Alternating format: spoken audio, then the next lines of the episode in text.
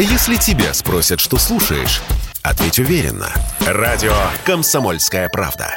Ведь Радио КП – это истории и сюжеты о людях, которые обсуждает весь мир.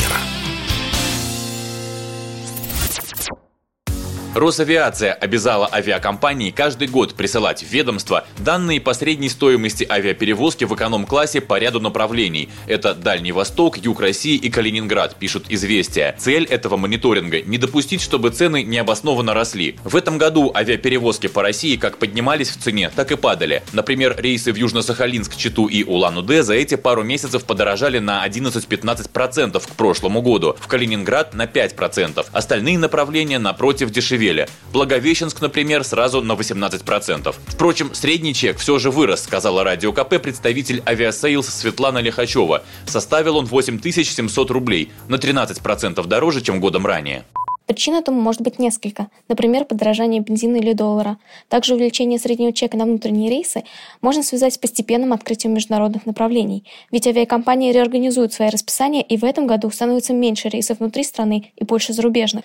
Так, в 2021 году 95% всех бронирований приходилось на внутренние направления, а теперь это только 85%. Может ли мониторинг, который начнет вести Росавиация, повлиять на стоимость билетов? Этот вопрос мы решили задать эксперту по транспорту. Выяснилось, что напрямую не может, но есть нюансы, сказал старший научный сотрудник Института транспорта и транспортной политики Высшей школы экономики Фёдор Борисов.